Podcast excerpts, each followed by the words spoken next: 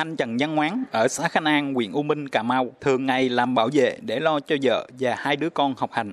Năm 2019, anh không may bị tai nạn giao thông liệt tứ chi. Kinh tế gia đình vốn khó khăn, nay kiệt quệ vì điều trị bệnh cho anh. Điều trị Tây y không chuyển biến và tốn kém nhiều. Vợ anh đã đưa anh đến phòng chuẩn trị Đông y Tuệ Tĩnh của Lương y Hồng Nhật Trường để được châm cứu và uống thuốc nam. Đến nay, anh Trần Văn Ngoán vẫn nhớ như in, lần đầu mình không thể vào được phòng bệnh sau khi bị tai nạn. Anh Trường đã ra tận xe để chuẩn trị và bốc thuốc cho mình. Trước đây, trước khi bị tai nạn thì có biết anh Trường ra tới lôi chăm cứu nữa. Sau khi tai nạn thì ờ, khi nằm viện về, xuất viện về thì về nhà thì mới liên hệ với anh Trường. Rồi mới lúc đầu thì cũng ờ, sẵn dịp rồi đi ra Cà Mau rồi chỉ bệnh khám bệnh thì cũng có ghé lại anh Trường bước ra xe để khám giùm. Sau này không có điều kiện thì Trường vô nhà khám bắt mạch thì cho thuốc chăm cứu rồi đỡ đau nhức rất nhiều thì nó bớt được phần nào thì mừng đấy. Lương y Hồng Nhật Trường đang làm việc ở Hội Đông y tỉnh Cà Mau.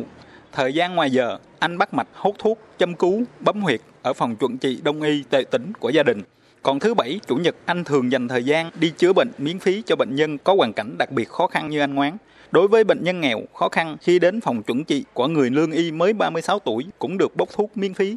Giá mỗi thang thuốc đối với những người có điều kiện cũng chỉ 10.000 đồng. Nhưng đã có rất nhiều người thuyên giảm, thậm chí hết bệnh nhờ những thang thuốc đó. Bà Dương Ngọc Duyên ở phường 8, thành phố Cà Mau, bệnh nhân đến điều trị tại phòng chuẩn trị Đông y Tuệ Tĩnh, chia sẻ. Mà đi chỗ khác thì cũng năm số năm mà không hết.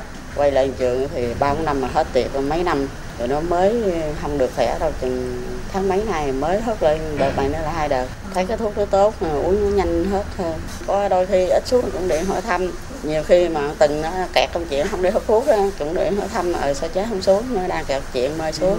Rồi cũng quan tâm bệnh nhân rồi đem thuốc rồi tới nhà đỡ tiền xe ôm.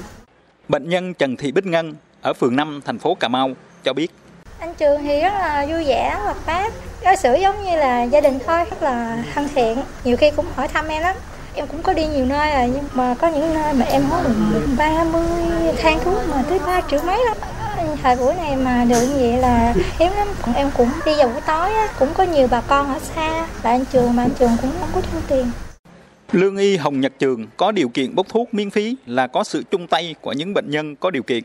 Khi họ đến điều trị hết bệnh đã có lòng đóng góp tiền để phòng chuẩn trị mua thuốc. Ngay cả những đầu mối cung cấp nguyên liệu thuốc khi họ biết đến việc làm từ thiện của anh Trường cũng sẵn lòng giảm giá. Thậm chí có những xe thuốc từ An Giang xuống, phòng chuẩn trị chỉ cần trả tiền chi phí xe đi lại. Lương y Hồng Nhật Trường cho biết, gốc của Đông y xuất phát từ làm từ thiện bằng việc chữa bệnh, cứu người. Tên phòng chuẩn trị Đông y Tuệ Tĩnh cũng là để tôn vinh triết lý chữa bệnh của y sư, ông Thánh Thuốc Nam Tuệ Tĩnh. Anh Trường vẫn luôn nhớ và nói theo y đức của người xưa để tiếp tục phát huy sứ mệnh của người thầy thuốc Đông y. cái trên tinh thần là chữa bệnh cứu người. Ngày hôm nay là xuất phát từ là từ thiện. Thì ở đây hỗ trợ người dân của mình á bà con nghèo đồ nhiều lắm. Mà xét về vấn đề tây y thì cái mức độ mà tới bệnh viện độ tốn kém thì nó hơi nhiều. Thì ở đây mình lồng ghép vô. Đông tây y bây giờ là kết hợp hết trơn này những người nghèo người ta có cái cái sổ khám bệnh người ta qua tây tây khám rồi mình kết hợp với đông y mình hút thuốc hỗ trợ cho con đông y kết hợp vấn đề chi phí rất là thấp mọi người dân đều được chữa bệnh chứ không phải người có kinh tế mới được chữa bệnh Lương y Hồng Nhật Trường sinh ra trong gia đình có truyền thống làm nghề đông y. Từ bé, anh Trường đã được cha truyền dạy nhiều kiến thức về các vị thuốc nam, mạch tượng, các bài thuốc chữa bệnh. Không chỉ vậy, anh còn có ý thức nâng cao tay nghề khi đã học xong y sĩ, y học cổ truyền vào năm 2012. Hiện anh cũng đã có bằng cử nhân phục hồi chức năng. Nương y trường luôn xem việc nâng cao chuyên môn là trách nhiệm của người thầy thuốc phải làm để có thể điều trị tốt nhất cho bệnh nhân.